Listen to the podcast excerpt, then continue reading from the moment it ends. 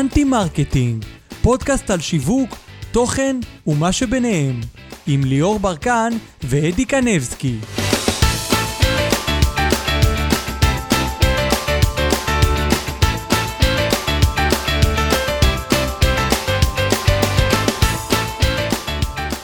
שלום לכולם וברוכים הבאים לפודקאסט anti marketing. היום איתנו בפרק נמצא ניב שטנדל, עורך הקריאיטיב של כל התוכן שעושים במאקו. לניב עבר עשיר מאוד כעיתונאי וכאיש תוכן. בין השאר הוא עבד בעכבר העיר, פנאי פלוס, בלייזר ותפקידים בכירים מאוד במאקו ועוד ועוד ועוד. אנחנו נדבר עם ניב בעיקר על תוכן, חדשנות בתוכן ועיתונות. אהלן ניב. אהלן, מה נשמע? מעולה, איך אתה? מעולה. ספר לנו איך התגלגלת לתחום של התוכן והעיתונות. אני נוהג להגיד שזה חצי במקרה, כי, כי זה תמיד היה, תמיד היה על השולחן שלי, אני צרכן תקשורת מאוד כבד מאז שהייתי ילד, הייתי ילד כזה שהיו לנו שני עיתונים בבית בדרך כלל, והייתי קורא אותם cover to cover, הייתי קורא באמת הכל, בוודאי עימוד ראשון וספורט, אבל גם כלכלה וכולי, הייתי... עוד כשמנצ'סטר יונייטד היו שווים משהו. נכון, ככה זה, ככה זה מתחיל. ואחרי הצבא אה, הלכתי ללימודי קולנוע, למדתי תסריטאות ספציפית, גם היה לי ברור תמיד שאני, שאני כותב, גם הייתי. ילד כותב, אז זה תמיד היה הדבר שלי. למדתי תסריטאות, אבל בסוף הלימודים אה, איכשהו התגלגלתי ל... אה, ראיתי איזה מודעה כזה על הלוח, פתחו איזה אתר חדש, הוא לא, לא החזיק הרבה זמן, אבל לי הוא נתן את הכניסה, הם חיפשו מבקרי קולנוע, אז uh, הגשתי מועמדות, התקבלתי, התחלתי לכתוב שם תקופה קצרה, כתבתי כבר לא רק קולנוע, זאת אומרת ברגע שהתחלתי לכתוב אז ביקשו ממני כבר לכתוב שם על עוד דברים. בשלב uh, מסוים, אתר אנרג'י שהיה אז שייך למעריב, Mhm. mm-hmm. זה היה אתר גדול יחסית, זה יחסית עוד בתחילת האינטרנט, מדברים על 2005 כזה.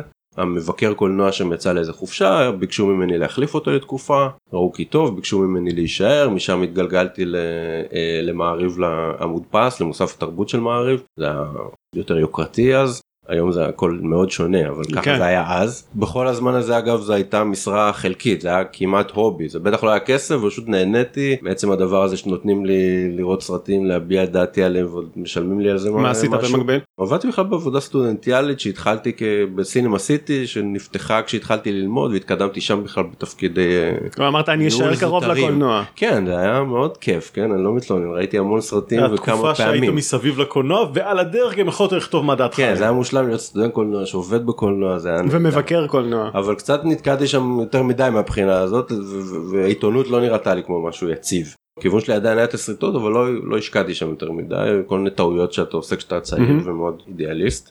בשלב מסוים עזבתי עזבתי את סינמה סיטי וכמעט במקרה מהר מאוד הוצע לי תפקיד עריכה בבלייזר אז הייתי מהמם. התחלתי לכתוב בבלייזר לפ- לפני כן והם חיפשו עורך הציעו לי לערוך זה היה ג'וב העריכה הראשון שלי בעצם שם למדתי אה, לערוך. קיפניס ו... אה, לא כבר לא קיפניס ליאור נעמן היה. העורך גם בלייזר מאוד השתנה מאז כתבתי שם איזו תקופה במקביל התחלתי לעבוד עם חבר על אה, שביקש ממני לעבוד איתו על פיתוח של סדרות לטלוויזיה. ברגע שזה נהיה כבר יותר מדי כבד אז עזבתי את, את בלייזר המשכתי לכתוב במקומות כמו בלייזר כמו הארץ כתבתי כפרילנסר בכל מיני מקומות בשלב מסוים הבנתי שהטלוויזיה מאוד קשה הדברים לוקחים יותר מדי זמן אדם גם צריך להתפרנס קיבלתי כל מיני הצעות אחת ההצעות שקיבלתי הייתה ממאקו אמרתי אוקיי זה יהיה משהו כזה חשבתי שאני בא פה לשנה מאז אני פה. והנה פאסט פור של כמה חודשים שנה. ארוכה מאוד. כן, כבר שבע שנים פה מסוף 2014 ממש אחרי צוק איתן באתי כעורך תרבות. אחר כך הייתי עורך דעות במקביל ואחר כך מהמם. בנפרד עשיתי עוד דברים. עשיתי תקופה ארוכה כל מיני פרויקטים מיוחדים אה, וגם ספציפית על דברים על אירועים גדולים למשל כל מערכות הבחירות שהיו פה המערכות הבחירות העוקבות שהיו ערכתי את זה או שהיה אולימפיאדה או שהיה מונדיאל כאלו דברים. והיום אני אה, עורך קריאייטיב של אה, תוכן מאקו ואני עושה ואני גם כותב כל הזמן אני במקביל מראיין וכותב קיצור טורים בוא בוא אני אעשה לך את זה. קצר אתה הבן אדם המושלם לדבר איתנו על תוכן. אני לא יודע אם אני המושלם אני מקווה ש... מאוד מנוסה. עם הרבה מאוד אה, יכולות. בוא נדבר קצת על התפקיד הנוכחי שלך תגיד מה עושה עורך הקריאיטיב של אה, תוכן מאקו מה זה בעצם אומר. בגדול התפקיד שלי הוא אה, לעזור למערכת לאורחים להפוך את התוכן ליותר יצירתי. אנחנו אנחנו רגילים לעשות תוכן באופן מאוד אה, מאוד מסוים יש יום מיושן אבל יש לנו כבר כל מיני אה, תבניות כאלה שאנחנו רגילים לעבוד בהם מבחינת כתיבה או מבחינת עיצוב? גם וגם. וזה גם מאוד קשה כשאתה עורך כשאתה עורך בערוצים חדשותיים במקומות כאלה כמו מאקו אני, אני יודע את זה כי גם אני עברתי את זה. הייתי שם אתה אתה בשוחות. אתה המון בניוזים בדברים החדשותיים כל הזמן אתה לא יכול להרים את הראש בעצם. קשה מאוד להרים את הראש. קשה מאוד להרים את הראש ולראות מה קורה מסביב ולחשוב מחוץ לקופסה ולהגיד אוקיי את זה אולי אני יכול לעשות אחרת. מהמם. אז זה התפקיד שלי לעזור פה לאנשים לעשות את זה. מה שזה אומר בפועל מתרכז בשני דברים עיקריים. אחד אני כל יום בערך שולח מייל לכל האורחים והכותבים עם כל מיני דברים אייטמים ו- ופרויקטים ודברים שאני רואה במקומות בעיקר בעולם בעיקר באתרים בעולם אה, גם דברים אקטואליים ו- וחדשותיים ודברים שיכולים להפוך לאייטם שצריך מיד לטפל בו או שכדאי לטפל בו אולי באופן יותר רוחבי או באופן אחר אני גם הרבה פעמים מציע לעשות את זה אחרת או שאני אומר אוקיי אני מזהה פה איזה טרנד אני רואה זה יכול להיות אפילו אני רואה הרבה פוסטים על אה, פיסטוק בקבוצת אוכל בפייסבוק אוקיי. אומר, מתחיל מתחיל לקרות כאן משהו בוא נדבר על זה קורה משהו עם שווארמה. כאילו אני אומר לכם דברים שבאמת נחשפתי אליהם או- רק תפנה אותנו לאיפה לאכול אחר כך את השווארמה אני הזאת. יכול בשמחה. או דברים על, אה, על אה, אוקראינה מתי נכנסתי לתפקיד פחות או יותר בתקופה הזאת קצת לפני אה, ואז טוויטר היה מוצף בשרשורים מעניינים זוויות יותר ייחודיות אז כאלו דברים ובכלל זה גם כדי לתת אייטמים שאפשר מיד לטפל בהם וגם לפתוח את הראש לדברים אחרים ולראות אוקיי הנה עשו פה משהו מגניב עשו פה משהו אחרת לקחו נושא וטיפלו ואנחנו לא חייבים לטפל באותו נושא אבל אפילו האופן שבו הם טיפלו מהמם. בו הוא מעניין זה דבר אולי אחד. לחפש את הזווית את ה... הבנתי. ואז ו- מה שנייה לפני שאתה ממשיך ואז מה זאת אומרת אתה- שלחת את העדכון הזה כן. הם רואים קוראים והם הם יכולים לבוא לבחור ולהגיד לך תשמע אני לא יודע איך לגשת לזה אני רוצה לעשות משהו כזה על הנושא הזה והזה אני יודע אני מבין בו בוא תעזור לי להפיק את זה בצורה שהיא כן, מה. מה שקורה בדרך כלל זה לא מייל שמיועד לזה שיענו לי עליו, אוקיי? זה. זה מייל כאילו קחו את זה ותעשו עם זה מה ש... כמקור השראה. לפתוח את הראש ו- כן, אבל מה שקורה, מה שקרה בפועל הרבה פעמים זה שהם כבר הבנו שזה קורה אז אמרנו אוקיי תשלחו מייל לכולם כדי שגם ידעו, הוא אומר אוקיי עורך אומר אני עושה את הדבר הזה זה, זה נראה לי מעניין אני הולך לעשות על זה אייטם עכשיו. שולחים לכולם כדי שאחרים לא יעשו את זה כדי שלא יהיו אה, והרבה פעמים זה או, או רעיון גם שאני כבר מביא אוקיי אפשר לעשות את זה ככה אפשר לעשות את זה בממשק מסוים שיש לנו אפשר לעשות את זה ב... כמה זמן לוקח לך בממוצע ביום כדי לחפש את החדשנות לא? מעט האמת. זה, זה בכל יום זה באופן קבוע זה מה שאתה עושה? כמעט בכל יום. כל יום שאני מצליח כל יום שהבוקר שלי לא, לא עמוס בדברים אחרים אני, אני משתדל. אז בוא אולי תיתן קצת טיפים למאזינים שלנו איפה אתה מחפש אולי איפה כדאי להם לחפש המון ברשתות חברתיות אפשר למצוא. אוקיי. למרות שאני אני קצת התרחקתי מרשתות חברתיות באופן אישי אבל זה, זה שאב אותי פנימה. יש אולי. אתרים שם- ספציפיים? יש אתרים אני מסתכל על, על הרבה אתרים אמריקאים גם אתרי החדשות האמריקאים הגדולים כמו CNN ו-CNBC וכולי. אמ, אבל גם על אתרים לפעמים אתרים ספציפיים כמו אה, Bustle או, או Digg או אקסיוס או אתרים שאני כבר יודע שיודעים להביא לי הרבה Vox Vice אתרים מאוד אה, מאוד טובים. HuffPost אפשר למצוא המון דברים. מה שטוב ברשתות החברתיות שהן הרבה פעמים עושות לך כבר אגרגציה טובה לאייטמים מעניינים. אני גם כל הזמן יש לי קבוצת וואטסאפ עם עצמי שכל פעם שאני נתקל באיזה לינק שמעניין אותי אני שולח כדי שיהיה לי. מחר בבוקר כשאני מכין את זה כבר יהיה לי את, ה, את הלינקים. לפעמים אני מקבל גם מאנשים אחרים זה פחות בעיקר אני עושה את ה, אני עושה את רוב המחקר הזה אתה זה כיף מאוד זה משתמש גם. באגרגטורים לא. מדיום קום וכאלה לא ש- האמת שלא יכול להיות שאני שאני אצטרך אה, לקחת את זה לנקסט לבל ולעבור לזה כרגע אני עושה את זה בעצמי זאת אומרת אני יש לי שורה של אה, לי המון טאב באופן כללי יש לי המון טאבים פתוחים במחשב אז יש לי עוד טאב שפתוח עם עוד המון טאבים אה, שאני עובר על, על, על האתרים ומסתכל אה, ומה שנראה לי רלוונטי מעניין גם אם שוב גם אם הנושא עצמו מעניין וגם אם האופן שבו טיפלו בדבר. רוב הדברים לא הופכים בסוף לאייטם אבל הם נותנים אני חושב יכולים לתת לאורחים לראות זה גם לא חייב להפוך לאייטם באותו יום פתאום מישהו יכול להיזכר בזה בעוד נכון, שבועיים נכון. אחד האורחים הכתבים אני שם לעצמי הרבה פעמים חלק מהדברים אני משאיר כרפרנסים ושאחר כך אני יכול לבוא ולהגיד לעורך או לסטודיו שלנו כזה אני רוצה אני רוצה שזה ייראה ככה. תן לי רגע לבדוק שאנחנו מבינים אותך נכון אתה בעצם אומר שכדי לכתוב טוב צריך גם לדעת לקרוא טוב. זה ממש נכון לכל דבר לא רק לעבודה עיתונאית לקרוא זה, זה, זה ממש בסיסי המשפט הזה שאמרת אני לוקח אותו במאה אחוז אני, אני לא למדתי תקשורת. כשאני התחלתי לכתוב אני התחלתי לכתוב למעשה באוניברסיטה בעיתון הסטודנטים שלא היה נראה לי זה היה מוזר לי לכתוב בעיתון סטודנטים אבל העורכת הכירה אותי והיא ממש שכנעה אותי אני זוכר שהיא אמרה לי חנוך לוין התחיל לכתוב באלון של האוניברסיטה. יש לך לאן לשאול. אמרתי אוקיי בסדר זה כאילו זה טיעון טוב ואם זה כל כך חשוב לך וזה אני אני אנסה בסדר וכתבתי וכל מה שאני יודע על תקשורת מעבר למה שלמדתי מהניסיון עם השנים אבל לפני כן למדתי לחלוטין מצריכה וצריכה ביקורתית אבל אינטואיטיבית פשוט ידעתי כשהתחלתי לכתוב בבלייזר למשל שהוא עיתון אירוע פריחתי מאוד גבוה. בטח שהוא היה כירחון דיגיטל זה כבר סיפור אחר לא שלא עושים שם עבודה טובה היום אני אומר אבל זה, זה מאוד שונה והעורך אמר לי שאחד הדברים שמאפיינים את הטקסט וזה גם אמרו לי פשוט אז באוניברסיטה שהם מאוד מסודרים נכון. זאת אומרת אני בונה טקסט נכון. אף אחד לא לימד אותי לבנות לא קראתי בשום מקום איך בונים טקסט נכון. כאילו הנוסחה יש איזה נוסחה בראש שלך שאתה משתמש בה. ידעתי אינטואיטיבית איך זה עובד ידעתי כאילו אינטואיטיבית התבנית איך נכנסה לראש קראת הרבה וזה נכנס נכון. היה לי כבר את המודלינג הזה בראש ואני חושב שזה שזה נכון. זאת אומרת מאוד חשוב וקורה פחות היום אני יודע אבל מאוד חשוב באמת לקרוא ולקרוא לקרוא גם טוב זאת אומרת לקרוא גם גם לקרוא ביקורתי אני מתכוון אבל גם לקרוא באמת שהרפרנסים שלך הם טובים הם תקינים בגלל זה אני גם מלמד היום עריכה ואני תמיד מדבר על זה שאם אנחנו עושים נזק ב- בעיתונות אם אני עושה טייפוז למשל שזה כאילו זניח אבל אפילו עברית לא תקינה ולאו דווקא אה, או טעויות יותר משמעותיות אני מנחיל את הטעויות האלה וואלה. זאת אומרת, הניב שטנדל הצעיר שקורא אותי היום, תחשוב שזה הדבר התקין, לכתוב שזה אה, התקן, שזה אותיות. איתן ביוד לא במקום ב- באלף. בדיוק, אז יש לי פה גם אחריות מקצועית וחברתית. אז אני לחלוטין חותם על, ה, על הדבר הזה. מכל הניסיון שלך והיכולות שלך ואתה כל הזמן קורא ובודק ובוחן איך אפשר להנגיש תוכן בצורה מעניינת מה אם אם אם הייתי צריך לשאול אותך שני הדברים המרכזיים שלושת הדברים המרכזיים להנגשת תוכן בצורה טובה רק שלושה? נניח בוא בוא נתחיל משלושה אפשר נמשיך. גם הלאה. קודם כל צריך להבין שאנחנו במהפכה ענקית המהפכה הדיגיטלית היא מהפכה עצומה אנחנו יודעים את זה זאת אומרת זה משפיע על החיים של כולנו מה, מעניינים של אה, פרטיות ועד לטרור ויש לזה השפעה עצומה על העיתונות. יש לי חברי ומורי אה, דוקטור ג'רמי פוגל פילוסופיה הוא טוען שזו המהפכה הכי גדולה שהייתה פה מאז הדפוס. ויכול להיות שהוא מגזים אבל זו מהפכה באמת אדירה.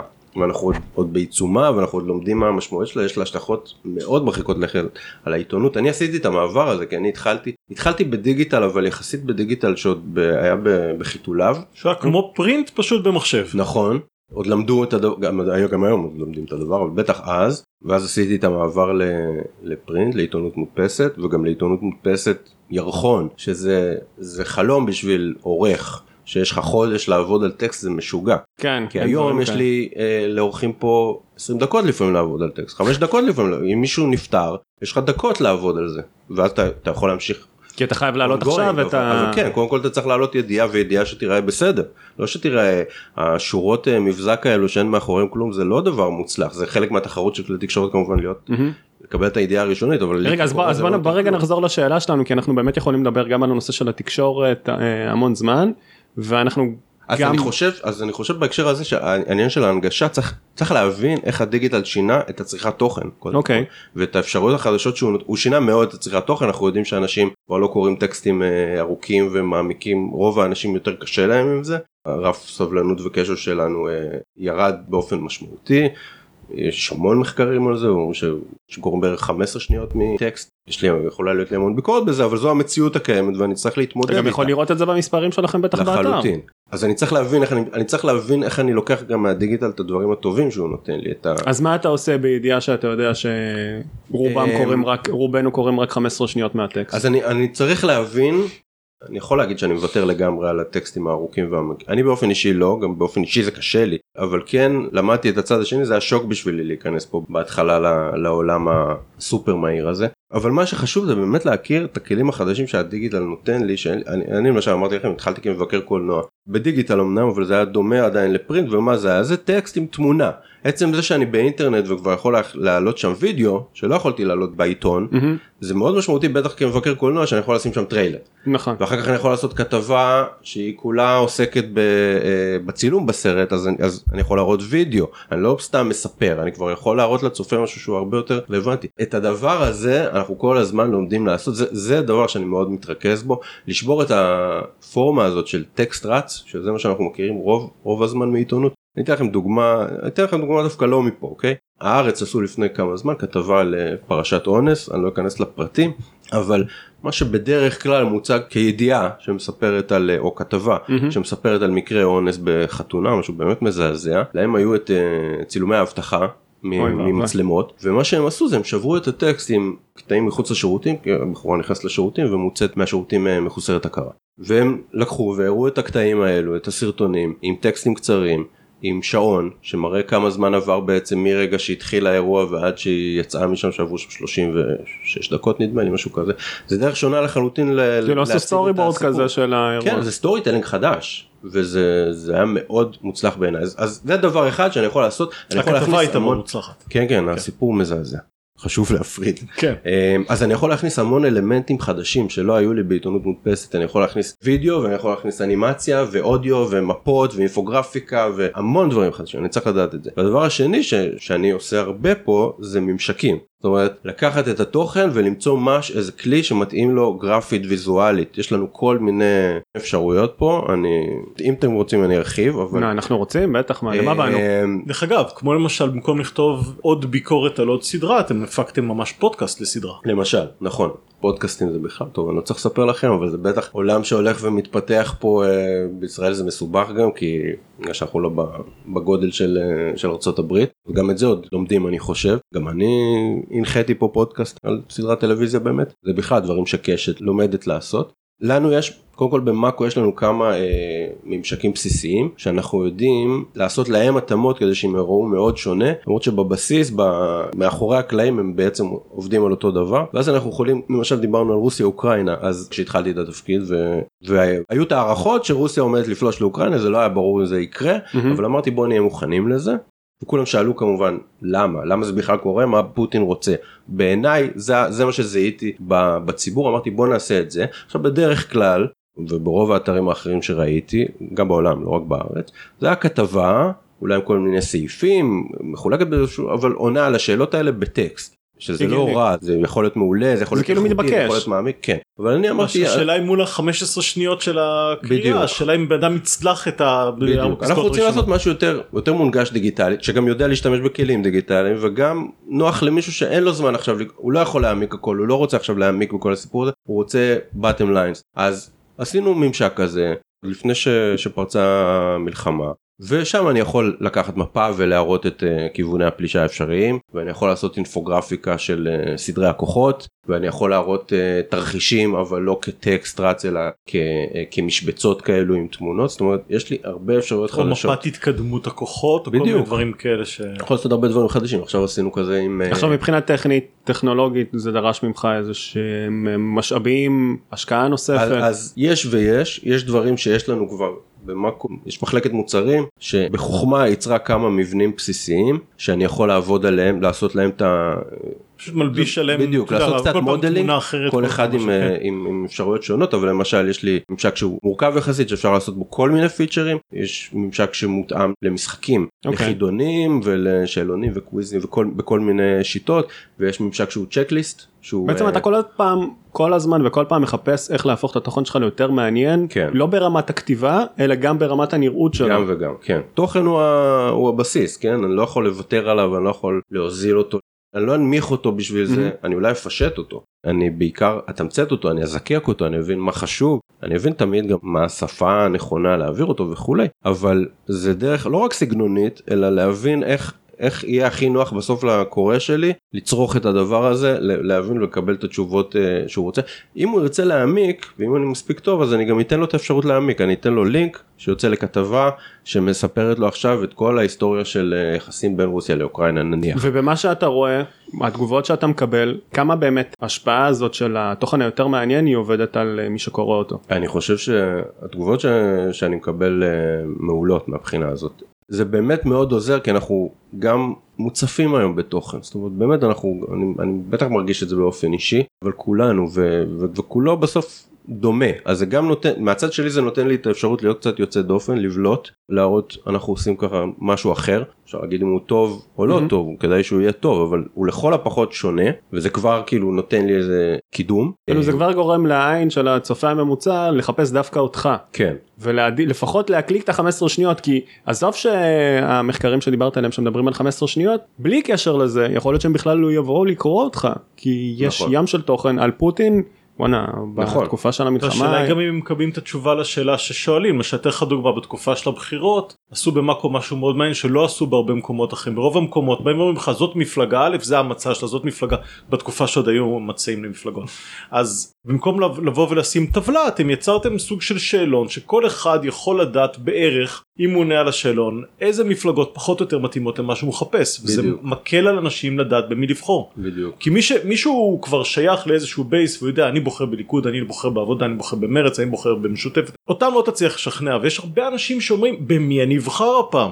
ודבר כזה נותן להם פשוט את התשובה לשאלה הזו בממשק שהוא מאוד נוח. בדיוק אז פעם אם, אם נחשוב רגע על האבולוציה של זה בפשטנות אז פעם זו הייתה כתבה שהייתה. אומרת מה זה ואז זה הפך נגיד לטבלה ואחר כך זה הפך לאיזה שאלון ואנחנו כבר הפכנו את זה למשחק קצת זאת אומרת היה שם אלמנט משחקים אפילו ויזואלי מאוד יפה. בדיוק בהתחלה ממש זה היה היית רואה את המועמדים מתקדמים לכיוון הכנסת לפי השאלות כן. שלך. זה היה לחלוטין אה, זאת אומרת הייתה פה גם את החשיבה הזאת של איך לפנות גם לצעירים שבאמת לא מוצאים את ה... שלא שמרגישים מנותקים מהפוליטיקה ושלא מוצאים את הידיים והרגליים בין כל המפלגות. והשלב האחרון היה כבר בגלל שכבר עברנו כמה מערכות בחירות אז הפכנו את השאלה להאם אני צריך לשנות את הבחירה שלי. זאת אומרת אני מתחיל בזה שאני אומר למה הצבעתי ועכשיו אנחנו ננסה להבין אם אתה צריך להישאר אותו דבר. זה כבר דברים של האלגוריתם יפה גם כי אבל- פחות התרכזתם בפוליטיקה ובמתמודדים עצמם אלא יותר במצביע. כן. בוא תראה לי מה אתה חושב מה דעתך ותמיד אנשים אוהבים להשמיע נכון, אבל, דעתם. אבל מבחינתי תמיד האתגר הוא לא לוותר על התוכן ואני אני ממש איש של בטח בנושאים אגב פוליטיים וכולי זה דברים שאני מאוד מחובר אליהם ואני נורא אה, מעמיק בהם אז, אז גם כשעשיתי דברים כאלו או דברים כמו נגיד הפנינו שאלות לפוליטיקאים איזה 15 שאלות שחשבנו שהן הכי בוערות וחשובות אז גם את זה פעם זה היה מוצג בכתבה רגילה והיום עשינו את זה באיזה, באיזה ממשק קצת יותר כיפי שאתה יכול לראות לפי הנושאים ולהיכנס ולראות כל אחד עם התשובה שלו עם איורים וכולי זה, זה לפעמים פיצ'רים קטנים אבל הם הופכים את הקריאה להרבה יותר מהנה. בטח שיש לך תוכן שהוא עמוס. אה, נכון. 600 מילה זה ומעלה. מה שיפה שם שזה לא רק fun יש פה fun ויש פה את הפואנטה בן אדם מקבל את התשובה כן. למה שהוא רוצה לדעת. וצריך להיות אני תמיד מחפש שיהיה גם ערך בסוף לדבר הזה עשינו אותו דבר עשיתי עם אה, עשיתי דוח שחיתות לפני אחת המערכות בחירות לקחתי את כל המועמדים הריאליים לכנסת ועשיתי ומיפיתי את כל החשדות והתיקים והחקירות והפרשות. יש לכם מספיק כל database משהו. לדוח שחיתות זה- כזה? זה היה תחקיר אה, תחקיר מעמיק אבל גם להציג את זה קצת אחרת להציג את זה באופן יותר אטרקטיבי פשוט ואז אני משיג את הערך שאני רוצה. אני רוצה שאנשים ידעו שהפוליטיקאים שהם הולכים חושבים ידעו במי הם בוחרים שהם ידעו כמה חשודים בפלילים יש לכל מפלגה וכולי. משכתי אותם דרך עשיתי להם איזה כאילו טריק זה לא באמת טריק אבל שמתי להם בחלון ראווה משהו יפה ומושך אבל לא ויתרתי על, ה, על הערך שמאחוריו מה זה המשהו היפה והמושך? שזה נראה טוב שזה נראה באיזה גם באיזה פיצ'ר שיש לנו באתר עצמו שאני יכול להציג תמונות בגלריה כזו כמו אוקיי. מאוד שימושי לתוכניות ריאליטי של אה, שיש הרבה מתמודדים ואז אתה מקבל כל מתמודד את התעודת זהות שלו אתה רואה תמונות של כל המתמודדים לכוכב הבא וכל אחד אתה לוחץ ואתה יכול להיכנס ולראות פרטים עליו אז לקחתי את זה ועשיתי איזה אדפטציה לפוליטיקאים. ועכשיו עשיתי איזה אדפטציה ליום הזיכרון למשל. וזה נראה אחרת קצת כל פעם כי העיצוב פה הוא מאוד משמעותי אבל זה אותו דבר. ואותו דבר יש לי אני יכול לעשות למשל במקום הכתבות הרגילות יש לי איזה אופציה של להפוך את התמונות למאוד גדולות. אז אם יש כתבה שאני רוצה שאני חושב שהמוקד שלה הוא ויזואלי אני אומר לא יודע כתבה על אה, בתי מלון זה מאוד אופייני לכתבות אה, תיירות וחופש. אני רוצה להראות את התמונות היפות. או כתבה היינו עושים כתבת התמונות הכי יפות של השנה. אז יש לי את האפשרות להראות תמונות על רוב המסך לתת להם את המקום ולא לטקסט כי הם מה שחשוב לפעמים זה דברים מאוד קטנים אבל הם מאוד משמעותיים יכולים להיות בחוויה של, ה, של הגולש. ובסופו של דבר אתה גם רואה את המספרים בתכלס. כן אני רואה את המספרים למרות שזה אני חייב להגיד כמערכת זה, זה דבר מאוד חשוב זה גוף מסחרי הוא נמדד על כמה על יוניקים על כמה אנשים נכנסים אה, לקרוא כל יום וכולי מוכר פרסומות הכל נכון אני באופן אישי קצת מחוץ לדבר הזה למרות שיש לי חלק בו אבל המטרה בתפקיד שלי גם היא לתת ערך מוסף שהוא לא מתרכז רק במספרים זאת אומרת גם אם זה פרויקט שלא יביא הרבה אנשים אבל למשל ייצור איזה באז סביבו יהיה לו איזה ערך מיתוגי נגיד הוא טוב וגם כדי להראות שמאקו יצירתיים וחדשניים וכולי זה טוב גם אם לא ייכנסו לזה בסופו של דבר המון אנשים. יש אוקיי. לנו דברים אחרים שיש ערוצים שיודעים להביא את המספרים. בוא נדבר קצת על כתיבה בתור מי שכותב מגיל אפס לפי כן. מה שסיפרת לנו גם לפני וגם אה, תוך כדי כאן.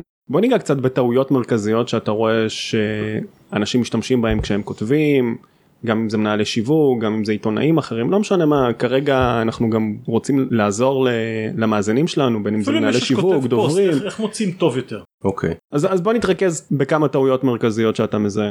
קודם כל הדבר שהכי בולט בכתיבה היום בעיניי זה אני. זאת אומרת זה תמיד אה, אני חושב שזה חלק מה, מהשינוי התרבותי ש, שאנחנו עוברים בישראל בכל חברת המערב. מאוד ב- בתדלוק הרשתות החברתיות אבל זה המון אני אני. עכשיו זה שונה ברשתות חברתיות כי רשתות חברתיות הן באמת הם סביב אני תלוי איזו גם אבל כשאני רואה את זה בעיתונות למשל זה, זה, זה מאוד מפריע לי כי אני חושב שרוב הכותבים לא מספיק מעניינים כאדם כמי שהם לרובנו אין מעמד ציבורי כזה משמעותי פעם היו גם לעיתונאים זה כבר כמעט לא המצב שזה שכבה דקה של טאלנטים אבל או לפעמים יש אנשים במשהו מסוים שהם כבר התמקצעו בו וכבר קיבלו את השם אבל הרוב לא כאלו בטח כותבים מזדמנים שמפרסמים איזה טור אורח במקום. אני מאוד קשה לי זה בדרך כלל אחד הדברים שאני ממהר לנקות אה, אני וגוף ראשון וכולי אם זה מהמם. דעה בוודאי.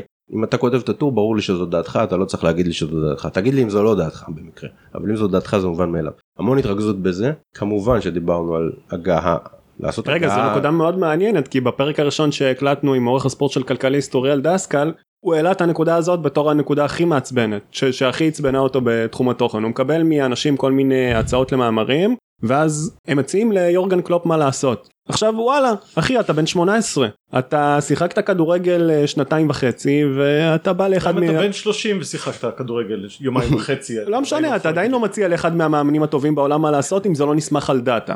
אוקיי זה, אתה יכול לבוא עם דאטה. הדבר האחרון שאמרת זה הנקודה החשובה על מה אתה מתבסס שזה שזה בעיה אם אנחנו מדברים על כתיבה זו בעיה הכי גדולה אולי היום בעידן הרשתות אני כל הזמן חוזר לעידן הרשתות החברתיות כי אני רואה את כל החולאים שלו למרות שאמרתי לכם שאני גם משתמש בזה יש לזה גם דברים טובים. אבל באמת הדבר הזה מה ההבדל בסוף בין פוסט שאני כותב בפייסבוק לטור שאני מפרסם באתר? מה אמור להיות ההבדל לפחות? זה לא תמיד קורה שבפוסט אני יכול להגיד מה שאני רוצה בלי שאף אחד לא יבדוק אותי אני לא אבדוק את עצמי אולי בלי עובדות וכולי באתר עיתונאי הדבר הזה לא יכול להתקבל על הדעת אני אומר לא יכול כי זה קורה בפועל הוא כן מתקבל על הדעת לצערי אבל אבל אם אני מדבר על לא האופן להיות האוטופי שבו באידיאל, אני כן. מסתכל על זה זה לא אמור לקרות גם גם ברשתות חברתיות זה לא אמור כמובן לקרות ככה אני לא כותב ככה אבל יש לי כבר את האתיקה העיתונאית שלי או מהמם. עוד קודם לכן עברת איזה שני צעדים. כן אבל אני מניח שזה גם האישיות שלי אבל לא רק אני יש הרבה אנשים כאלו אני לא איזה יחיד סגולה אבל רוב האנשים יכולים להגיד מה שהם רוצים.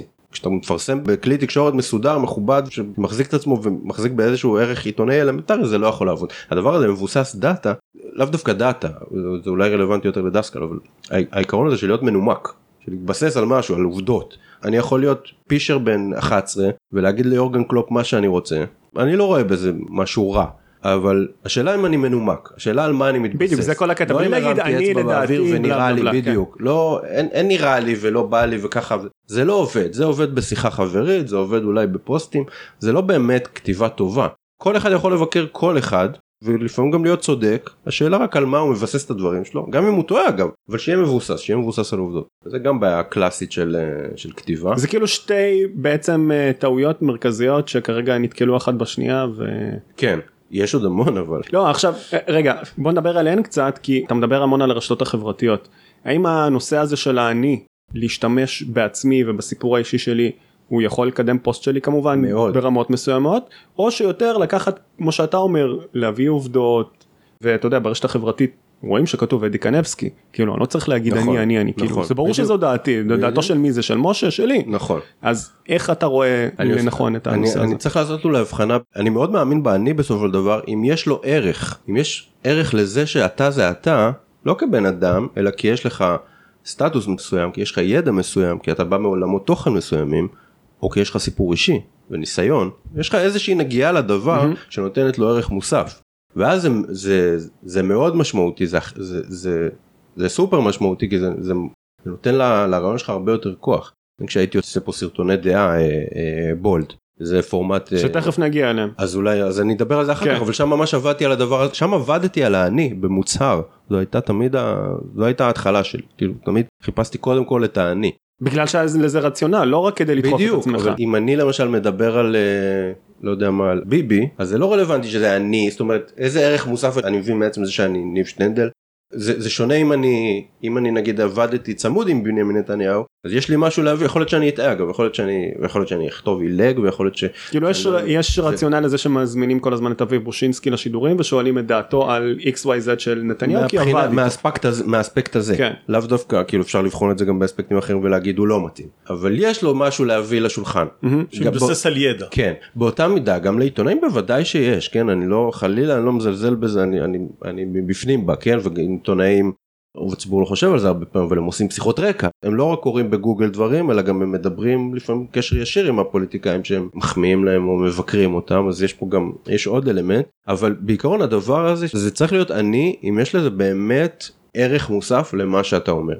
אוקיי. והרבה פעמים יש לזה אבל לא תמיד צריך לחשוב על זה יש הרבה פעמים כתיבה קצת אנוכית שהדעה שלי מאוד חשובה וצריך קצת להצניע תמיד צריך לזכור בכלל שמביעים דעות שנקודת המו- המוצא צריכה להיות שאני חושב שאני צודק לא שאני צודק זה מהמם. הבדל גדול כאילו תמיד לזכור שיכול להיות גם שאני טועה ו-enlight me בואו אם אני טועה אז אם אני כותב מספיק טוב אז אני יודע להקיף את עצמי אני יודע להתייחס לטיעוני הנגד כדי שיהיה לך קשה לבוא ולהגיד לי שאני טועה אבל אתה עדיין יכול למצוא את הפריצה ואולי אני באמת אגלה שאני טועה ולא ידעתי משהו.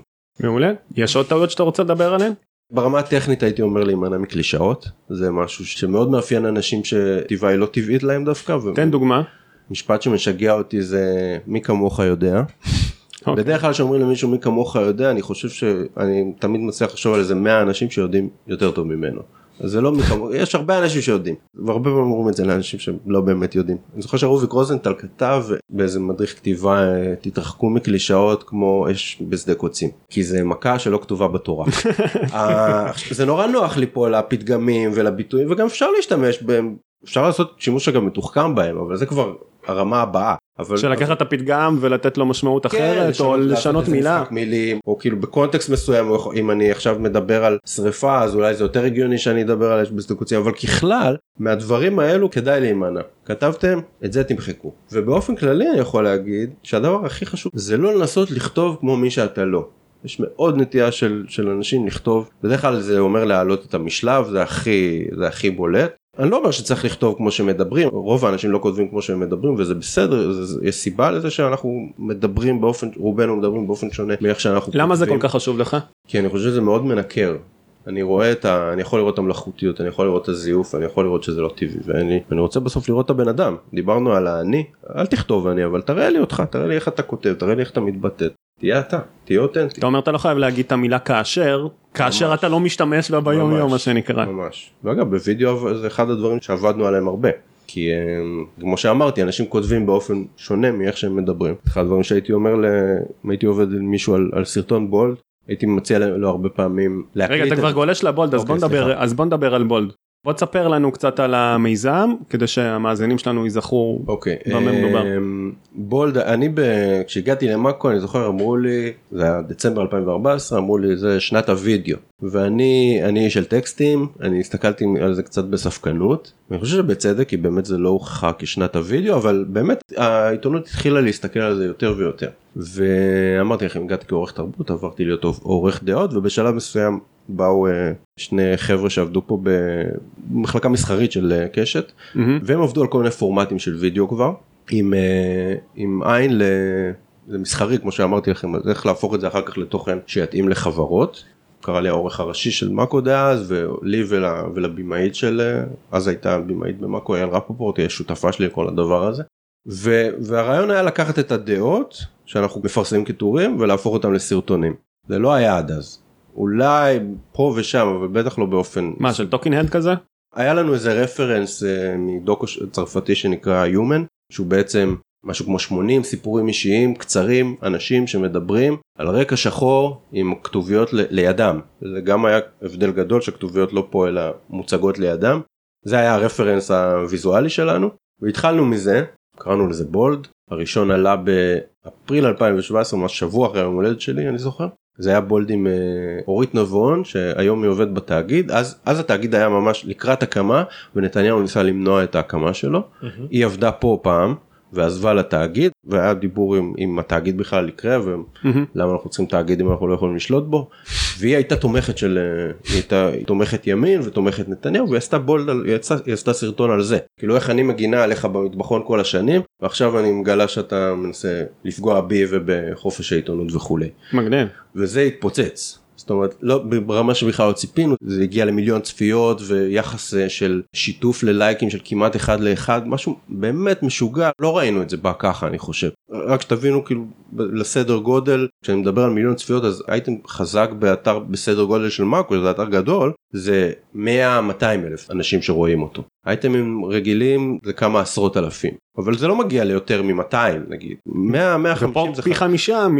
פי חמישה ופי עשרה מ- מהבסדר גמור שאתה מדבר פשוט עליו. מדהים. וככה היו כל הראשונים. והבנו שיש לנו כלי חדש ומאוד אפקטיבי להפיץ תוכן ושיש לנו את האלמנט הזה של הווירליות פה ביד ואנחנו יכולים להגיע להרבה יותר תפוצה הרבה יותר גדולה ולהשפעה הרבה יותר גדולה אנחנו יכולים לעשות דברים מדהימים אז ככה התחלנו. התחלנו אז בוא לעשות- נדבר על מה למדת מהתקופה הזו שעבדת עם המיזם הזה.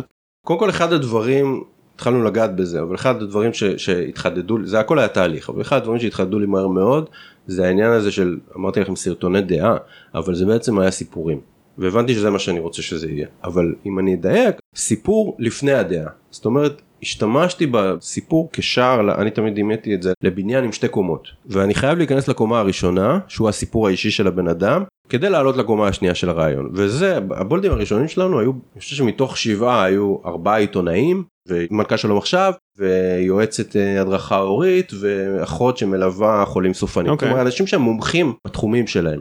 ואז הווידאו פותח בסיפור האישי שלהם? אז את זה שיניתי את זה עם הזמן הבנתי שזה לא מה שאני אני אני רוצה פחות את המומחים ויותר את הבן אדם שזה הסיפור שלו. ובאמת אוקיי. בהתחלה של הסרטון או רוב הסרטון אפילו זה כמעט תמיד הסיפור וכל פעם שחיפשתי נושא שרציתי כאילו שמת את העיתונאים ואת המנכ"לים נושא. בצד ואמרת כמעט, בוא כן. נביא את האדם הרגיל במרכאות כן, מהיישוב. שזה, ש... אבל על נושא שרציתי לעסוק יש לו סיפור בן זונה. חשוב. כן הרעיון פה זה המפתח הרגשי. אוקיי. ברגע שאתה אתה עושה את החיבור הרגש הוא הוא הכרס שאיתו אני בעצם דג את, ה, את הלב של הקהל. זה מאוד שונה סתם לדוגמה אם אני רוצה לדבר עכשיו על המונופול של הרבנות אז אני יכול לבוא כ, אה, כאדם שאני ולבקר את המונופול של הרבנות ואני יכול להיות הכי מנומק והכי אני עושה מרכאות צודק ולהביא להביא את כל הדוגמאות ולשכנע אבל זה מאוד שונה אם מי שעושה את זה הוא רב אורתודוקסי. ש, אה, שמבקר עכשיו את המונופול של הרבנות יש לו כוח אחר מטורף. בסיפור הזה זה משהו למשל שעשינו או אני יכול לדבר על מה זה לחיות עם אה, אספרגר אבל אם אני מביא מישהו שיש לו את זה זה משהו אחר לגמרי. זאת אומרת הכוח הרגשי שהוא יוצר הוא אחר. אם אני מביא קורבן אונס לדבר על מה שהיא עברה זה שונה מזה שאני אבקר את זה. אגב גם הבולד הראשון שאני באופן אישי אז לי לקח הרבה זמן לעשות באופן אישי אני לא כל כך לא רציתי לשים את עצמי שם דווקא בגלל שיש לי את האפשרות ועשיתי את זה כמעט ב... לא בכפייה אבל הרבה פעמים אתה רוצה להגיב מהר לדברים וזה קצת מסובך עם וידאו מהמם. בטח ב, ביכולות שלנו שאנחנו לא אה, נגיד בכאן זה יותר קל אז למשל כשהתפוצץ הסיפור של מיטו בארץ אז רצינו להגיב לזה מהר וחיפשנו הרבה פעמים להביא זווית פשוט אחרת אז להביא גבר שידבר על מיטו ויגיד אני בודק רגע את עצמי ואיפה טעיתי וזה מה שאני עשיתי בסוף פשוט אה, העורך והבימאי העורך הראשי והבימאית אמרו קח את הפוסט שלך איזה פוסט שפרסמתי בפייסבוק ובוא תעשה ממנו בול תעשה ממנו שזה סרטון." כאילו הפוך על הפוך כי המתבקש זה להביא אישה. בדיוק, ו- בדיוק. אז תמיד היינו מחפשים את ה... תמיד מחפש את הסיפור האישי זאת אומרת תמיד שאני אה, או את הסיפור האישי או את הזווית המעניינת המיוחדת המקורית אבל בדרך כלל זה הייתי אם הייתי רוצה עכשיו להתעסק בנושא הייתי רוצה להתעסק בבעיות פונדקאות של להט"בים אני רוצה את הבן אדם שהוא חי את הבעיה הזאת שזה בעיה שלו לא שהוא מסתכל עליה כגבר השמאלני מהצד אלא שהוא צריך להתמודד עם זה שזה פוגע בו באופן אישי יש לזה כוח פשוט. הכוח הרגשי משמש אותי בסוף כדי להעביר את הרעיון שאני ואיך אתה עושה את הפתיח למעניין כי אם יש לך בכתבת ה-15 שניות אז גם בווידאו יש לך את השניות הראשונות לתפוס את הבן אדם. ממש, יש לי שניות בודדות לפעמים. מה אתה אז עושה אני? חייב לתפוס על ההתחלה, אני חייב להבין. קודם כל, הדבר שאני שאני חייב זה שלהגיד לך בהתחלה כבר את מי אתה רואה. עכשיו אני לא כותב את זה בשום מקום כן? אבל הוא יציג את עצמו הוא יגיד מי הוא והוא יגיד מה הדבר שלו. אם הוא uh, סובל מאספרגר אז זה מה שהוא יגיד. הוא יגיד אני עידו ואני סובל מאספרגר. ועכשיו הוא יתחיל לדבר על זה. או אם הוא uh, אב שאיבד את uh, שני בניו בצבא אז הוא יגיד את זה אני חיים ואיבדתי את, uh, את הבן שלי את שני הבנים שלי בצבא אתה על ההתחלה כבר תדע ואני מקווה שזה פשוט סיפור מספיק מעניין כדי שיתפוס אותך כי אתה רוצה לשמוע את הבן אדם הזה עכשיו החוכמה היא למצוא את מה שיהיה גם שגם אני אגיד לך מה אבל גם אני אצליח לסקרן אותך זה אגב חוכמה לא רק בווידאו זה חוכמה בכלל בכתיבה בעיתונות וכולי בכל פתיח שאני צריך לנסח או בכותרות וכולי איך אני גם אומר וגם לא אומר זאת אומרת איך אני מה זה אומר? זה. אז למשל הייתה תקופה היום כבר אה, זה נראה נורא רחוק אבל הייתה תקופה של שיח ציבורי על חיסונים חיסוני ילדים לפני קורונה אני מדבר. הייתה תנועה מאוד גדולה של, של התנגדות לזה. ומצאתי אה, אה, אימא שאיבדה את הילדה שלה בגלל שילדים אחרים בגן של בן שלה לא התחסנו. והיא נדבקה כשהיא הייתה בהיריון וכולי אז היא באה ועל ההתחלה אומרת היא, היא מתייחסת למה שאומרים קודם כל היא אומרת הרבה פעמים אומרים תראו לי ילד אחד שמת מזה אז היא אומרת אני עדי ואני שומעת אתכם אומרים תראו לי ילד אחד שמת מזה אז הנה הילדה שלי מתה מזה. וואי מטורף אתה, כן, אתה, אתה וזה- מתחיל לבכות כבר בדיוק אה, וזה ב- כבר מפעיל עליך בום הרבה זה פעמים ממסגר את זה. זה נותן לזה איזושהי מסגרת של וואי זה הולך להיות מעניין. כן, בדיוק ועכשיו אני רוצה להמשיך לראות.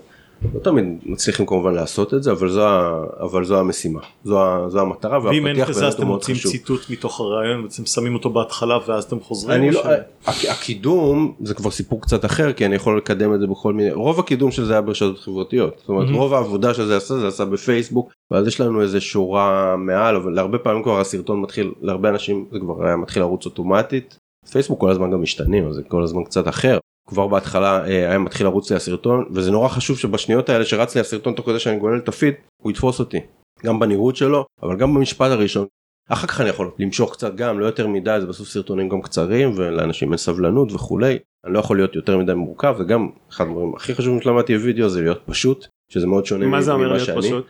אני אוהב דברים מורכבים אני אוהב להקיף נושא 360 מעלות להיות פשוט זה אומר קודם כל שפה מאוד פשוטה שפה מאוד בהירה ברורה שאני לא אצטרך לעצור כי לא הבנתי אותך כי אני לא אעצור. ההבדל בין אה, אתה פשוט תצא. יש מחקרים קצת סותרים על ההבדל בין אה, הקשבה לקריאה.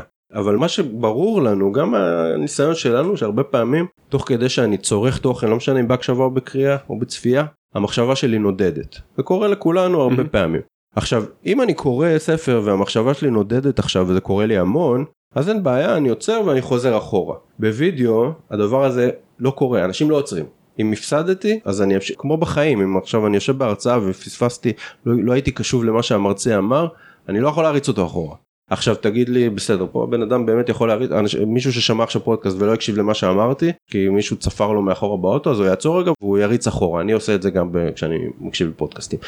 אבל בווידאו זה לא קורה כמעט ואני צריך להיות מודע לזה ולכן אני צריך להיות מאוד גם בהיר בטיעונים שלי. אני Mhm. לא יכול אני לא יכול להגיד דברים מורכבים. אני גם בבולד אני אין לי עזרים. הפורמט הוא מאוד מאוד נקי אני לא שם גרפיקות אני לא שם אנימציות. זה טקסט זה מה שיש. אתה צריך להבין מהדבר את הכל. אני לא יכול לסבך אותך עכשיו. אז זה גרם לי להבין שאני צריך להיות מאוד פשוט. רוב הדרך שאנחנו מעבירים שרים אחד לשני זה כמעט תמיד בטקסטים בכל דבר. בפודקאסט בכתבה בפרסומת בלא משנה מה. אז למדתי איך טקסט בווידאו הוא שונה כי הוא צריך להיות קודם כל הוא צריך להיות פשוט וברור ואנשים צריכים לדבר כמו שהם מדברים. לפעמים היו לנו ויכוחים על זה או זה היה הרבה פעמים תיקונים שהייתי עושה אבל הייתי משתמש בכל מיני טכניקות כמו להגיד לבן אדם תקליט את עצמך מדבר תתמלל ועל זה נעבוד. את זה נערוך למשהו שיותר יותר קוהרנטי ויותר נקי וכולי אבל זה יהיה הבסיס כי זה וזה יהיה השפה שלך. או שהייתי עם בן אדם שיותר קשה לו אה, לכתוב הייתי מדבר איתו והייתי כותב לעצמי תוך כדי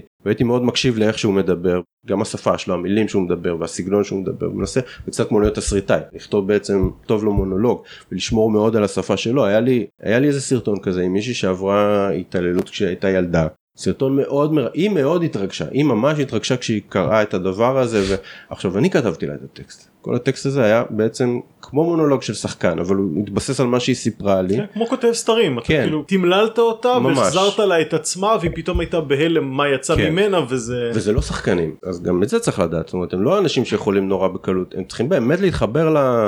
בגלל זה כמעט תמיד זה יהיה לחלוטין טקסט שלהם זה צריך לשבת להם גם נוח בפה. אתה זיהית בעצם מה מרגש בתוך הטקסט שלה והשתמשת בטכניקות מסוימות כן, כדי כן. לתת לו כן level אחד למעלה. לגמרי וחשוב באמת לשמור באמת על, ה, על השפה של הבן אדם ב, בתוך הדבר הזה אגב גם אם יש טעויות לפעמים זה גם אחד הדברים שעשינו בבולד שאפנו למינימום התערבות לא קטענו לא אין שם עריכות כמעט היה לנו בהתחלה זווית צידית אני חשבתי שהיא מאוד. הזווית הנוספת הייתה בשביל עריכה כן? כדי שאפשר יהיה לקחת את הטייקים הכי טובים. Mhm. אבל בסוף הכוח של one take בן אדם שנותן את המונולוג שלו בשתי דקות שלוש דקות רצוף גם אם הוא מלבסס תוך כדי פאוזה בוכה אה, משתנה לא משנה מה זה הרבה יותר משמעותי כי זה אנשים שמסתכלים עליך כל הזמן. ברגע שאני חותך רגע הצידה ואיבדתי את הקשר עין לי זה הרגיש כצופה זה הרגיש מאוד משמעותי אז ניסיתי לא לגעת בדבר הזה וזה באמת נקי יש רק את הטקסט בצד אין הפרעות אין... זה גם הרבה יותר אמיתי. לגמרי מרגיש שיש מולך בן אדם. נכון אני חושב שזה זה בסוף זה פורמט שעובד המון על רגע זה הכוח בווידאו שאני רואה בן אדם מולי ואני יכול להתחבר אליו והצלחנו להגיע שם לדברים באמת אני חושב מאוד משמעותיים. אולי הסרטון הכי מאתגר אני חושב שעשינו גם טכנית וגם תוכנית עשינו סרטון עם בחור מעזה.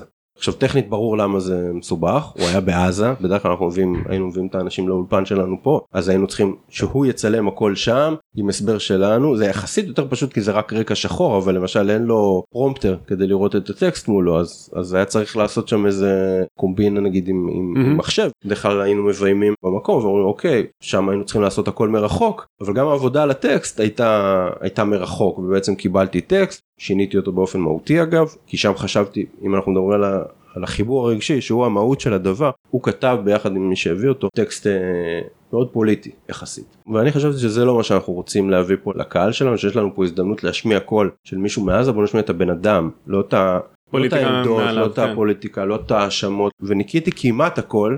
השארתי לו משפט אחד כדי שלא ירגיש מסורס פה בדבר הזה, אבל ובסוף השתמשתי גם בכלל, אגב, השתמשתי בטקסט של מישהי אחרת שקראתי, שכתבה בעזה, ועל החיים שם. עכשיו, זה התאים לו, כי הוא חי את אותם חיים, אז זה לא היה זר לו, הוא יכל היה להתחבר לזה ש... והוא גם מסכים עם הטקסט הזה לא דחפת לו כן כן. לגמרי. זה היה הוא בוודאי הוא הכל מאושר. תמיד אני אמרתי להם בסוף אתה עומד מול המצלמה לא אני. אני מאחורה. אבל אתה זה שעומד אתה תחטוף את כל האש או את כל הפרחים. לא משנה מה אבל זה אתה ואתה צריך להיות שלם מהדבר הזה במאה אחוז. לא משנה מה אני חושב. אז עשיתי לו שינויים בטקסט. והיה לזה כוח עצום כי אני, אני יודע גם מחבר'ה ימנים שראו את הטקסט הזה שהם יכלו להתחבר אליו לבן אדם, לא. לפוליטיקה. ויש פה בסוף זה עבד על אמפתיה אני יכול להיות אמפתי גם לבן אדם שאני לחלוטין לא מסכים איתו אבל אני יכול להבין למצוקה שלו בחיים עכשיו בוא נתחיל להתווכח אם זה אשמת חמאס או ישראל או הרשות הפלסטינית אבל לא אתה הייתי שם הבאת אותו אפילו. כמייצג של החמאס כן, או של אבו מאזן הוא- או של הוא מישהו. מדבר על. משהו ש, ש, שכולנו יכולים לזדות היה לזה כוח באמת עצום. בוא נדבר על תפקיד אחר שמילאת במאקו עורך הדעות. ערכתי את הדעות באמת תקופה אחרי שהתחלתי כעורך תרבות. פעם זה היה ערוץ מאוד גדול פה אחר כך כשאני הגעתי כבר פחות פעם זה היה גם עם המון טאלנטים וכולי זה מאוד בכל. מקרה בטח יהיה לך מספיק אה, נקודות ציון או טיפים או דברים בתכלס להגיד- לספר למאזינים שלנו. אני חושב שעולם הדעות מאוד השתנה בשנים האחרונות. אתם יודעים מה- מה מדור הדעות הכי גדול ב- בישראל בעולם אפשר לומר? פייסבוק? כן. עם זה עורכי דעות צריכים להתמודד. האויב הגדול שלנו זה מרק צוקרברג. ברגע שלכל אחד יש דעה אז מה כבר מייחד אותנו? שהיא מפורסמת באתר או בעיתון, שיש לזה הרבה משמעות. בזה שטור מתפרסם בעיתון או באתר, זה גם נותן לו תפוצה מאוד גדולה וגם, וגם נותן השפעה. נראית אחרת כן, לגמרי. יש לזה, יש לזה משמעות, אבל איבדתי את המהירות, שזה הכי, שזה לפעמים הכי חשוב, מהירות התגובה, כי הרבה פעמים טורי דעה מתפרסמים כמעט תמיד בתגובה למשהו שקרה, רובם כאלו, או לטורים אחרים הרבה פעמים. ומה שקורה היום זה שקורה משהו, וכולם כבר כותבים את הדעה שלהם בטוויטר ובפייסבוק, אז כבר אמרו את הדעה שלי, אז עכשיו אני יכול להגיד אותה, אני יכול להיות מנוסח אולי טוב יותר, אולי אני אהיה רהוט יותר, אולי אני אהיה מנומק יותר וכולי, אבל את הדבר, את השורה התחתונה כבר אמרו לפניי. אז מה אז מה עושים כדי שזה יתפרסם? במאקו גלובס דה מרקר whatever. אני חושב שהדבר זה להבין מה הזווית המקורית שאני מביא פה מה אני מחדש זה אגב נכון תמיד בעיתונות אבל זה זה מה שאני מחפש משהו מקורי משהו שונה משהו שעוד לא קראתי וזה מאוד קשה למצוא את זה כן? עכשיו זה צריך להיות כמובן טוב זה צריך להיות מנומק זה צריך להיות מנוסח טוב וכולי אבל זה צריך להיות בעיקר חדש להביא משהו חדש לשולחן וזה מסובך. עכשיו יש כל מיני דברים שיכולים לעזור לי. למשל אם אני אם דיברנו קודם על דובר על מי מי מי מביא את זה זה שונה. אם אני אגיד את דעתי על ההילולה במירון או אם שר הדתות יגיד את זה זה שונה. זאת אומרת גם אם הדעה שלו כבר נשמעה אבל ברגע שהוא משמיע אותה יש לזה ערך אחר. זאת אומרת, המקור של האוטוריטה לצורך. כן. או מישהו שזה הסיפור האישי שלו. פרסמה טור בהארץ מישהי שה... שהילדה שלה נרצחה על ידי בעלה לשעבר. זה שונה מבעל טור שכותב על הסיפור הזה גם אם הוא יכתוב את זה יותר טוב אבל הכוח הרגשי שלה mm-hmm. המקום שלה הזווית שהיא נותנת שונה מאוד אז תמיד לחפש את הדבר הזה זה הדברים שכמעט תמיד בטח אותי כעורך אה, כעורך יתפסו אבל צריך לא להודות שזה שזה מאוד קשה היום אין כמעט מדורי דעות באמת יש, ב, יש, יש עוד קצת בעיתונות, זה יותר בעיתונות המודפסת עם השכפול הדיגיטלי שלה, אז בהארץ, בישראל היום, בידיעות יש, אבל אין להם כבר את אותו אימפקט שהיה להם פעם.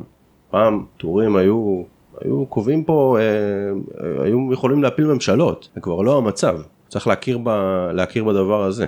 זה מאוד מסובך, אני חושב שכל העולם הזה של דעות עובר ממש אה, טלטלה, ואנשים צריכים להבין, אם הם רוצים לפרסם טור דעה צריכים להבין מה הם מביאים, מה הערך המוסף שהם מביאים, מה, מה שונה ובדרך כלל מה שיהיה הרבה פעמים שונה מפוסטים ו- וציוצים הדבר הזה אני חוזר להתחלה שדיברנו זה המבוסס זה ממש בהגדרה של טורי דעה בניו יורק טיימס זה חלק מההגדרה מבוסס על עובדות זה נשמע כאילו בסיסי אבל זה לא ראיתי כזה רעיון עם. מייקל לואיס שחושב שכל הסיפור של החיסונים זה קונספירציה לדלל את האוכלוסייה וזהו וזה מה שאני חושב ככה אני, ככה אני חושב זה לא טור דעה אתה לא יכול לפרסם טור דעה ככה אני חושב צריך לבסס תסביר לי למה ככה אתה חושב. במקרה שלו הביסוס היחיד שיכול להיות זה שמדובר כאן אה, באיזה מגה סטאר בביצה הישראלית שחושב איזושהי דעה שהיא שונה באמת ערך, ערך מוסף לדעה שלו חוץ מזה שהוא פשוט מפורסם. כן. בדיוק. יש גם את הנושא של להיות אוטוריטה וגם להיות מנומק ומבוסס וזה שני דברים שבאים במקביל זה לא אחד החשבון כן. עכשיו אפשר לוותר על האוטוריטה זה לא חובה. יש בערך שלושה מודלים של טורי דעה שאוטוריטות הם נאמר מומחים ונאמר אה, פקידי ציבור שהרבה פעמים מפרסמים טורי דעה כי, כי זה פלטפורמה היום כבר פחות צריכים כי יש רשתות חברתיות פעם זה היה אבל יותר נפוץ כי זה פלטפורמה לפנות לציבור. הדבר השלישי זה ניסיון אישי זה החיים שלי ואז זה יכול להיות הדברים הכי קטנים זה יכול להיות מילואים שעשיתי בצאלים וראיתי שם דברים שהמח"ט לא יכול לראות מהזווית שלי ובטח לא אזרח שלא היה אף פעם בצאלים. ושם לזווית שלך באמת יש חשיבות כי היית מאוד, בשטח. מאוד אחת הכתבות הכי משמעותיות שעשיתי. ראיתי בעיניים שלי זה לא כן, שמעתי. הייתי ש... במילואים בצאלים באיזה אימון קיץ אה, נוראי כתבתי כתבתי עליו בבלייזר ועל כל, ה... וכל מיני תקלות לוגיסטיות שהיו שם בדרך וג... אבל בעיקר על עצם המחשבה של לזרוק ככה חיילים כמו, ש... כמו שעשו. גם אם זה כאילו אמור לדמות קרב אני קצת כופר ב... בהנחה הזאת. אני חושב שחיילים קרביים שעברו שלוש שנים אתה לא צריך יותר מסוויץ' בשביל להכניס אותם למוד קרבי. ואחרי כמה שנים הגעתי שוב לאימון בצאלים וגיליתי ש... שבישיבת סיכום עם המפקדים של הבסיס הם זכרו את הטקסט הזה והם דיברו עליו. קראתי לזה אנחנו מגש הפח כמו מגשי הפח של המגשי נרוסטה האלו בחדר אוכל. ואמרו להם הבחור שכתב את מגש הפח הוא עכשיו אה, הוא מזדכה שם על ציוד באפסנאות עכשיו. והם באמת שינו דברים בעקבות הדבר הזה וזה אחד ה... אני מסתכל על זה כאחד ההישגים שלי בעיתונות שהצלחתי לשנות משהו. אז דווקא מהזווית שלי בנושא כאילו לא, לא גדול אני לא צריך להיות ראש ממשלה אני יכול גם משם. במקרה הייתי עיתונאי אמנם אבל אני לא חייב להיות עיתונאי הדברים האלה יכולים להגיע מכל אחד. אנחנו הרבה פעמים התקשורת ניזונה המון הרי מפוסטים ש... שאנשים בפייסבוק כותבים על כל דבר על לא יודע מה על לכלוך בפארק לאומי. Mm-hmm.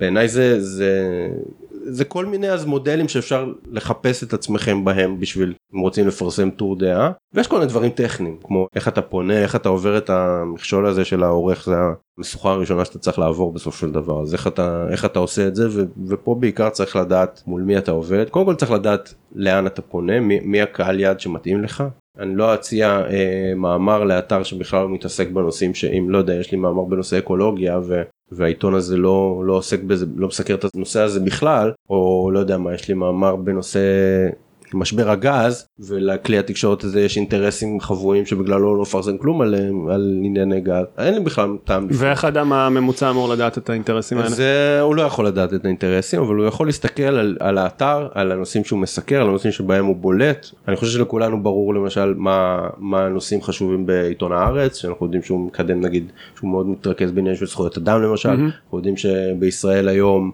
מאוד מתרכזים בנושאים אה, אידיאולוגיים אה, ימניים נאמר, תלוי פרסונה אמנם, אבל נניח, אה, מאקו ממותג כאתר שיודע מאוד לדבר לאוכלוסייה צעירה יחסית מאוד חזק ב- בסלבס למשל אז זה מקום מאוד נכון אם אני רוצה להביע דעתי גם דעה שלילית כמובן לא יודע מה על, על עומר אדם אם אני רוצה לבקר את קשת אולי מאקו זה לא המקום האידיאלי לעשות את זה גם כי לאתר אחר שרוצה לתקוף את קשת יש יותר אינטרס לפרסם את זה אני צריך להבין את הדברים האלו. לנקוב בשמות של.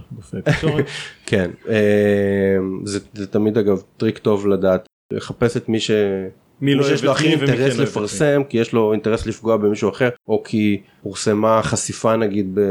אני סתם זורק נגיד חשיפה פורסמה בידיעות אחרונות ישראל היום לא ירצו כל כך לעשות follow-up על החשיפה אבל הם. כן ירצו לעשות אז follow יכול להיות לפעמים דווקא דרך אלא אם כן אתה תבוא לטפל ותאמר- בסיפור שכולם מדברים עליו בלי להגיד ידיעות אחרונות בלי להגיד שזה היה במקום אחר. או שאתה תבוא ותאמר מה שנאמר שמה זה לא בדיוק נכון כי לא נעשתה בדיקה. ראויה. על אחת כמה וכמה כי כלי תקשורת תמיד ישמחו לעקוץ אחד את השני ובסוף כדאי להגיע לעורך ולהבין מה טוב לו כי כל עורך יש לו את ה... יש לו גם את הדברים שמעניינים אותו אבל גם ברמה הטכנית איך... מה זה אומר להגיע. לעורך ולהבין מה טוב לו איך אתה עושה את זה. אמ, בדרך כלל יודעים למצוא את הטלפונים יש קבוצות וואטסאפ שיודעים למצוא טלפונים אה, מגיעים אליי אם זה לא רלוונטי אליי אני מפנה למי שזה ואתה יכול להיות מייעץ רלוונטי אליו. להם למה זה טוב ולמה זה לא טוב או שאתה פשוט אומר מה. לא מתאים לי כן מתאים לי. לי זה כבר פחות רלוונטי כן, בתור עורך זה עוד דעה, אז אני אומר. כן אז אתה שואל אם הייתי אומר להם למה זה אם הייתי או מנמק איך לשפר. זו שאלה טובה כי הרבה פעמים אין זמן באמת לנמק אבל זה נכון שאני אמור לעשות את זה אז אני הייתי משתדל לפעמים אני לא יכול אני לא יכול לרדת לרזולוציות אה, ממש וצריך לזכור שאורחים בסוף הם מוצפים ב, במיילים ובסמסים וב, ובעבודה ומאוד קשה. ויש להם בדיוק ארבע שניות לקרוא את כן, ה... אין להם זמן יותר מדי להעמיק צריך לכבד את הדבר הזה צריך להיות רגיש אליו צריך לזכור כאילו גם אגב שיש גם בן אדם בצד השני אני זוכר שפעם קיבלתי הלך לי איזה יחצן אה, וואטסאפ ולא עניתי לו לא, לא הרבה זמן אגב לדעתי איזה שעה או משהו הייתי בישיבה והוא uh, שלח לי אחרי זה עוד פעם וואטסאפ זועם כזה של כאילו "ת- לפחות תכבד אותי וכאילו זה לא מכובד שאתה לא עונה אפילו. ואמרתי אתה לא יודע מה עבר עליי עכשיו אתה לא יודע איפה הייתי אתה לא יודע מה קרה אולי קרה לי משהו נורא אולי הייתי בתאונת דרכים אולי כאילו מישהו מהמשפחה שלי או שסתם הייתי בישיבה אז הוא באמת התנצל והבין זה קרה לי לא פעם אחת אגב.